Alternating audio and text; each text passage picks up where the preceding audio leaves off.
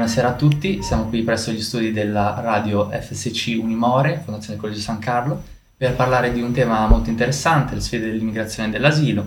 E, appunto, abbiamo fatto una lezione molto stimolante nell'ambito della Summer School Lorenzo Imbeni e ora farei un giro di presentazioni. Io sono Giuseppe Campa, neolaureato in giurisprudenza presso l'Università di Bologna. Io sono Claudia Iasparro, um, sono laureata in relazioni internazionali e studi europei. Io sono Chiara Peraccini, ho studiato e mi sono laureata in giurisprudenza e poi ho fatto un master in diritti umani e relazioni internazionali. Io sono Debora Limoni, mi sono laureata in giurisprudenza nel duemilaventi all'Università di Bari e dopo ho fatto un tirocinio presso la sezione G I P Group, sempre del Tribunale di Bari. Ecco, ringrazio le mie brillantissime colleghe. Allora, io inizierei a introdurre il, diciamo così, la problematica appunto delle sfide dell'immigrazione e dell'asilo, in qualche modo ricordando appunto le, l'importanza degli strumenti giuridici e una loro inadeguatezza, gli strumenti giuridici appunto predisposti nell'ambito dell'Unione Europea, in quanto vediamo che ci sono determinati paesi appunto dell'Unione Europea che certamente ricevono la maggior parte dei migranti. I migranti appunto vanno, diciamo così, attraverso il Mediterraneo oppure passano dalla Turchia verso la Grecia, insomma, quindi i paesi che più ricevono i migranti sono la Spagna, l'Italia, la Grecia e Malta, possiamo dire. E il problema qual è? È che il regolamento di Dublino, che appunto stabilisce il criterio in base al quale appunto determinare qual è lo Stato che deve esaminare le domande di asilo, appunto prevede che lo Stato che le deve esaminare sia lo Stato di primo ingresso, quindi vediamo come ci sono tanti Stati nell'Unione Europea, ma ce ne sono quattro che ricevono un po' troppe richieste, insomma. Quindi eh, appunto questo è un problema importante che, diciamo così, non rispetta neanche un articolo del Trattato sul funzionamento dell'Unione Europea, l'articolo ottanta, appunto il principio di solidarietà, ripartizione equa delle appunto responsabilità e degli oneri finanziari tra gli Stati membri. Quindi vediamo come c'è una mancanza di volontà politica di dare una soluzione comune al problema. Alcuni Stati sono lasciati un po' a loro stessi. E ci sono sì, tanti... io interverrei proprio su questo. Vai. Perché su Dublino appunto il problema è che poi dopo il, la, oltre alla domanda di asilo è la gestione poi delle persone in attesa del riconoscimento dello status, è anche il ricollocamento il problema, la mancanza di volontà politica è emersa quando si è discusso, si discute tutt'oggi in realtà di una modifica del regolamento Dublino che continua a non avvenire. Fondamentalmente c'era stata una proposta del Parlamento europeo una, di riforma e secondo me questa è particolarmente importante perché comunque il Parlamento, cioè il rappresentante dei cittadini, arriva a individuare una modifica che viene invece fatta venire meno a livello di Consiglio e quindi a livello di governo. Inoltre la volontà politica di non modificare o comunque di gestire in maniera diversa la, il tema dell'immigrazione secondo me è evidente anche a fronte degli accordi che vengono fatti con gli stati terzi, che sicuramente sono necessari perché è necessario collaborare con gli stati di arrivo e di transito dei migranti, però eh, è bene che questi accordi vengano stipulati comunque nel rispetto dei diritti umani e di quelli che sono i valori e i principi fondamentali dell'Unione Europea. Cosa che insomma ha trovato un po' di eh, difficoltà. Ostacolo. Esatto. E poi c'è tutta una questione anche di tutela, qui si, ci inseriamo nell'ambito della tutela dei diritti umani, che soffrono un po', direi, nella gestione del... Io direi anche all'interno dell'ambito nazionale, degli stessi paesi che vengono coinvolti. Facciamo ad esempio riferimento a ciò che è accaduto in Spagna. C'è stato un intento di legalizzazione di quelle che vengono definite le ris- la devoluciones en calientes, ovvero respingimenti sommari. Ciò cosa comporta? Che c'è una contrapposizione tra legge giuridica nazionale e legge internazionale. Voi cosa ne pensate? Allora, in Italia c'è stato un problema molto simile in realtà eh, ed a livello nazionale soprattutto con un altro Stato membro, il che è ancora più grave perché recentemente il Tribunale di Roma nel duemilaventuno si è pronunciato proprio a riguardo di un respingimento che c'è stato in Italia eh, o meglio un ricongiungimento però secondario eh, con la riammissione nella Slovenia, cioè questo ragazzo pakistano proveniva sostanzialmente dal Pakistan, avendo poi essendo arrivato in Slovenia richiedeva sostanzialmente asilo politico in Italia successivamente. Arrivato in Italia, l'Italia in realtà l'ha respinto, pur avendolo appunto schedato con le impronte digitali e via discorrendo, respingendolo in Slovenia. E soltanto ovviamente dalla Slovenia è finito in Croazia e dalla Croazia in Bosnia. Quindi di conseguenza si potrebbe parlare sicuramente di una violazione del principio di non respingimento in maniera secondaria, il che è ancora più grave perché parliamo di uno Stato nazionale che è uno Stato membro, cioè lo Stato italiano nel quale ci troviamo, che ha fatto un accordo bilaterale con la Slovenia e che ha respinto in maniera del tutto informale, per poi ovviamente, essendo stato condannato dal Tribunale di Roma, a riammettere questo ragazzo pakistano all'interno dello Stato italiano perché non state violate le normative. Chiaramente non c'è stata poi in realtà dal punto di vista europeo nessun tipo di eh, evoluzione di questo caso, che è molto, a mio parere, molto grave. Sì, effettivamente bisogna, è importante l'effetto che, ha, che hanno le istituzioni europee sul nostro territorio, proprio perché sono capaci di dare un messaggio, un messaggio che deve essere portatore di quelli che sono i valori. Però da quello che è emerso da oggi, dalle elezioni, è che questi valori mancano di una volontà politica, come diceva prima Chiara. È anche vero che è emerso che questi valori in determinate situazioni di crisi, e andando diciamo un po' più indietro a quella che è stata la crisi migratoria che più ha coinvolto mm-hmm. l'Italia, sono situazioni sicuramente difficili dove eh, non c'è stato magari un rispetto totale dei, di questi valori, ma che comunque hanno portato al... Um, al dialogo, a quantomeno hanno aperto un dialogo e hanno portato a salvare molte vite. Eh. Sicuramente in questo caso il peso della geopolitica è influente, in quanto parliamo, come ha detto prima Giuseppe, di territori in cui subiscono un forte incremento degli arrivi, dato la loro posizione proprio mediterranea, mm-hmm. come abbiamo detto prima, Italia, Spagna, Grecia, anche Malta, per poi eh, questo interesse viene a mancare in territori che non subiscono arrivi di migranti, dato proprio la loro posizione geografica. E quindi in questo contesto c'è una discrepanza tra quelli che sono gli interessi nazionali rispetto a quelle che sono le politiche europee. Anche oggi infatti discutevamo del bilancio tra responsabilità e solidarietà, solidarietà. Questa esatto. solidarietà sì. che comunque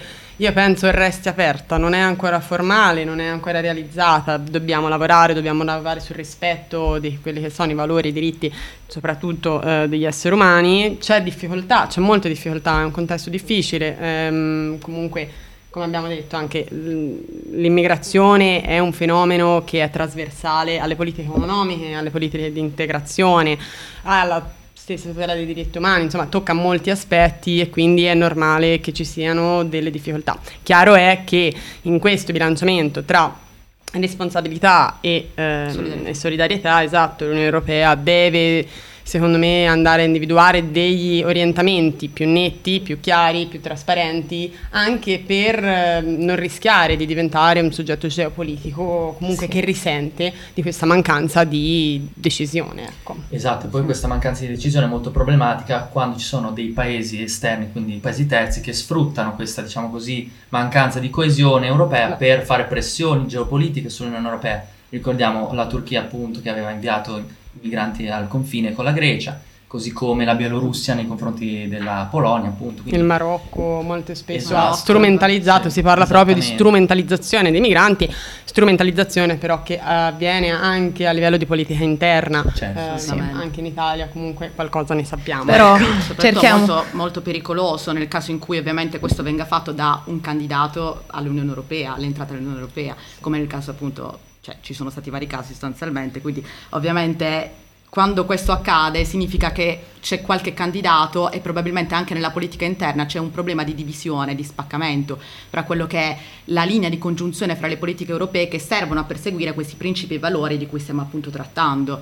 Eh, dicevi? Io dicevo, come voglio ricordare in questo momento sì. quella che è la dichiarazione Schuman, l'Europa non si farà dall'oggi a domani ma attraverso piccoli passi. Questi piccoli passi non solo le fanno le istituzioni, la facciamo noi, l'Europa siamo noi, e soprattutto oh, l'Europa è formata di gente, gente tra la quale c'è anche chi lavora nei mass media. Cosa ne pensate della, dell'operato che loro hanno e dell'influenza che loro hanno all'interno dei mass media?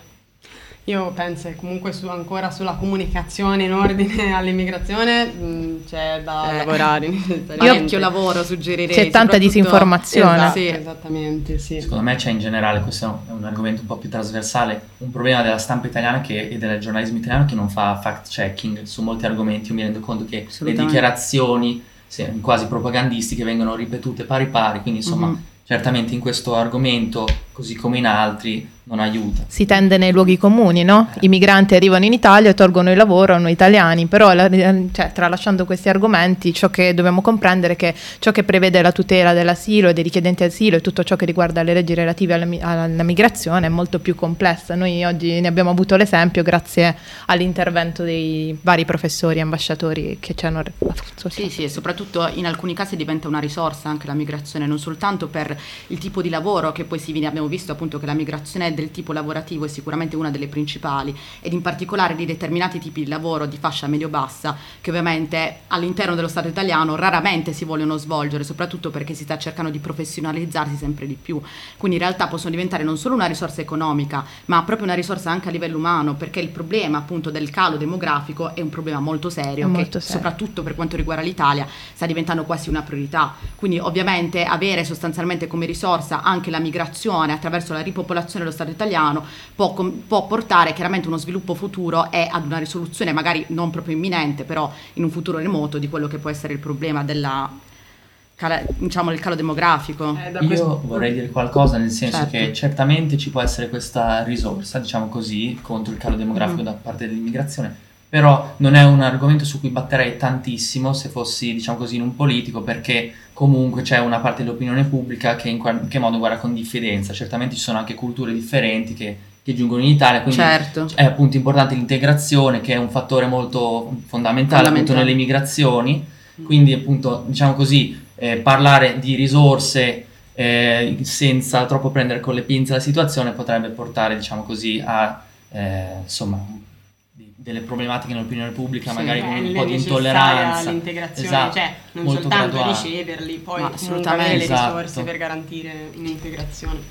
Um, un altro punto uh, su cui io mi volevo un attimo soffermare sì. era il fatto proprio che oggi si discuteva sulla necessità uh, come dire, di, di, cioè, di riformare il sistema europeo, non soltanto mh, in relazione a quella che viene definita l'immigrazione irregolare, ma anche all'assenza di una legislazione nell'ambito dei visti invece legali, mh, come appunto i visti in relazione al lavoro, sì, o come cioè. ancora tutta la normativa in relazione al ricongiungimento familiare, che potrebbe in realtà mh, non solo aiutare il ricongiungimento familiare o comunque persone a trovare lavoro, uh-huh. chiaro, ma potrebbe anche aiutare a alleviare quello che è il peso su eh, poi gli stati di primo ingresso. Quindi sì. Anche combattere tipo quello di cui stiamo parlando oggi, del golden passport, cioè esatto. tutti quelle, quei casi specifici in cui effettivamente la cittadinanza viene data attraverso delle misure che poi sono di natura economica, come l'acquisto ad esempio di proprietà, case o comunque determinate posizioni lavorative all'interno di uno Stato, che non fa altro che svendere la cittadinanza europea, che ovviamente è un concetto importante, e poi sicuramente un accesso più garantito da parte dell'Unione Europea, controllato anche per le migrazioni mh, di tipo lavorativo, potrebbe ovviamente ovviare al problema del traffico di migranti, chiaramente, sì. dello sfruttamento migratorio.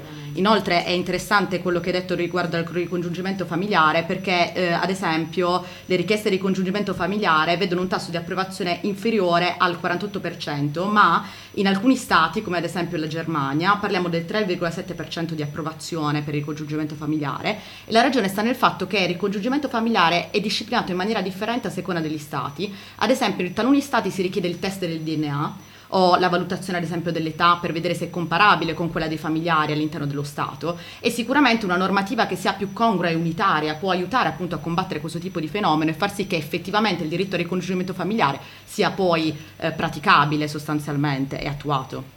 Io mi permetto di introdurre un altro punto sempre molto giuridico, Vai. che è quello della eh, concezione eh, funzionale della giurisdizione extraterritoriale. Cioè, secondo me il, peri- il pericolo che corriamo è che se non mh, prendiamo appunto quelle decisioni che ad oggi si stanno cominciando ad essere fondamentali, perché il fenomeno migratorio non è un fenomeno che va a decrescere, anzi probabilmente saranno sempre di più le cause che vanno a ampliare sì. il fenomeno migratorio, come quella climatica, ecco. Eh, ci sono alcune corti o comunque il Comitato anche dei diritti umani ehm, che nell'analizzare delle situazioni eh, in ordine al salvataggio in mare dei migranti hanno cominciato a affermare una giurisdizione ex extraterritoriale, per cui sembra quasi che basti la presenza della nave in mare in prossimità di un naufragio per far scattare la giurisdizione degli stati e quindi richiedere agli stati il rispetto dei diritti umani e delle convenzioni internazionali che impongono l'obbligo poi chiaramente di salvare e portare in un porto sicuro le persone che sono in difficoltà, in uno stato, eh, in uno stato di difficoltà in mare.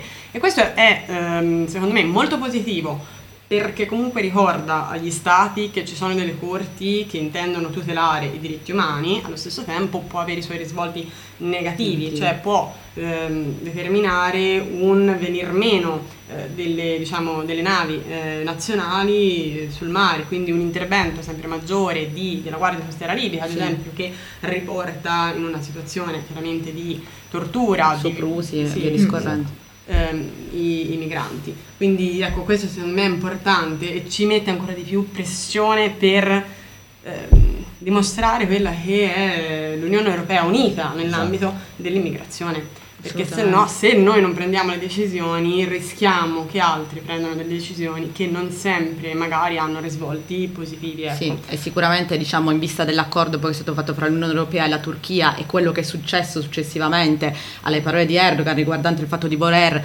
ipoteticamente interrompere l'accordo, che ha portato poi ad un'ondata migratoria assurda in Grecia e soprattutto ad una serie poi di eh, ovviamente misure che hanno dovuto prendere lo, il governo greco rispetto al fatto anche di rispedire eventualmente o di lasciare fuori dalle frontiere. Questo può essere realmente un problema, perché se non c'è un'Europa unita, la prospettiva di chi è fuori dall'Europa è la prospettiva di un'Europa che si può rompere, esatto. E che sostanzialmente si può dividere facilmente attraverso gli interessi di perseguimento degli interessi nazionali, sì, sì. Che sono ovviamente un problema. Ah, scusami.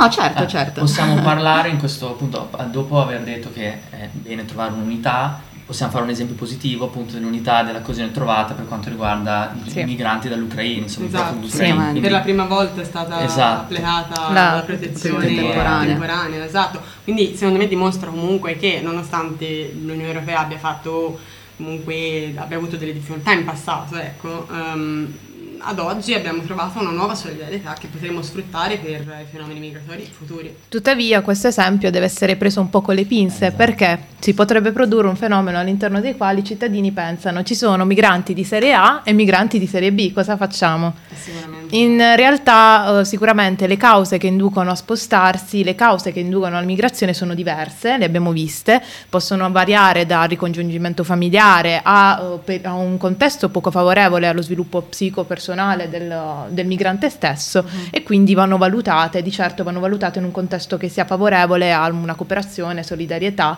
e soprattutto alla luce di quello che è il principio di o un ricordo, no, più che altro di un'analisi giusta e coerente di quelle che sono le situazioni del migrante stesso, no? Sì, infatti, riallacciandoci a quello che aveva detto prima Giuseppe, ehm, è fondamentale anche per gli stessi migranti dall'Ucraina individuare quello che poi è un progetto di integrazione, perché sicuramente è un passo avanti che ci sia la protezione temporanea. È vero che c'è il fenomeno, è stato richiamato, migranti di serie A e di serie B, però penso che ci si possa anche, diciamo, aggiustare, cioè migliorare, sì. Non necessariamente contrapporre. È vero, ci sono stati dei migranti di serie B, però c'è stato un passo avanti, guardiamo se questo passo avanti ci spinge a un ulteriore passo avanti anche per le ulteriori rotte migratorie. Sì, eh, sì però penso che oltre a questo fatto, che, su cui ti do pienamente ragione, anche poi pensare a una futura integrazione dei migranti. La, il reinserimento sociale, infatti il migrante non è migrante solo nel momento in cui giunge, deve seguire a quelle che sono le analisi del caso, bensì l'essere migrante comporta successivamente a varie attenzioni da parte dello Stato che lo accoglie nel processo di reinserimento sociale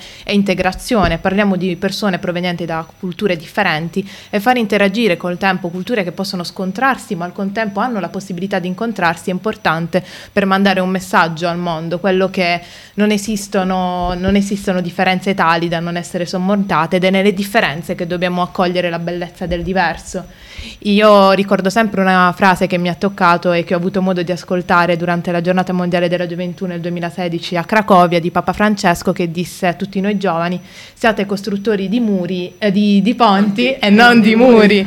Quindi cerchiamo di portare questo, questo motto nella nostra vita, no? Sì, io penso che comunque in questo anche l'emergenza in primis della guerra, ma anche l'emergenza Covid abbia portato a riscoprire quella che è una solidarietà comunque europea. e su cui sì. sicuramente possiamo sì, sì. lavorare. Le anche sfide saranno tante, c'è anche la, la, la, oggi abbiamo le, bene elencate le esatto. sfide, penso. Tra le quali c'è anche il cambiamento climatico, insomma sono tutti contesti eh, che si vanno affermando e che si affermeranno sempre più. Sì, sono perfettamente d'accordo. Sì, sì. Eh, introduco un concetto che avevo... per chiudere già, già diciamo annunciato, il fatto che è bene che l'Unione Europea risolva comunque eh, le sfide, affronti le sfide future, perché altrimenti rischia di diventare un soggetto geopolitico che incontra delle difficoltà o, come diceva Debora, con delle debolezze che potrebbero essere sfruttate, sfruttate come sulla parte, scena in assolutamente sta già bene, esatto. sta già bene, bene. Quindi rinnoviamo diciamo il nostro lo spirito impegno europeista, esatto. il nostro impegno giovanile esatto. a portare avanti lo spirito europeista esatto. e la solidarietà sì, sì. perché alla fine di tutto oh, le migrazioni sono sempre esistite, esisteranno e sono un po' il motore del mondo, quindi bisogna saperle accogliere in modo giusto e non denigrare gli altri, assolutamente sì. Io direi che l'elencazione dei problemi esatto. l'abbiamo fatta, sì. speriamo di aver dato un po' anche di fiducia. E, e soprattutto di aver lanciato un messaggio positivo, no? Comunicare per raggiungere tante persone, raggiungerle nel modo giusto, speriamo. Esatto, sì. Quindi ringraziamo la radio, eh, il Collegio San Carlo quindi... per questa opportunità e per tutte sì. quelle che verranno sicuramente. Ringraziamo anche eh, gli ospiti che ci hanno fornito delle, degli interventi veramente interessanti e diciamo, di riflessione. Di riflessione. E alcune lezioni sono consultabili, sono diciamo così, si può assistere anche dal pubblico, quindi io faccio anche sì. pubblicità a questo punto. Se qualcuno vuole venire qui ad assistere alla nostra esatto. summer school, c'è molto da per imparare. Portare nuovi spunti, ovviamente.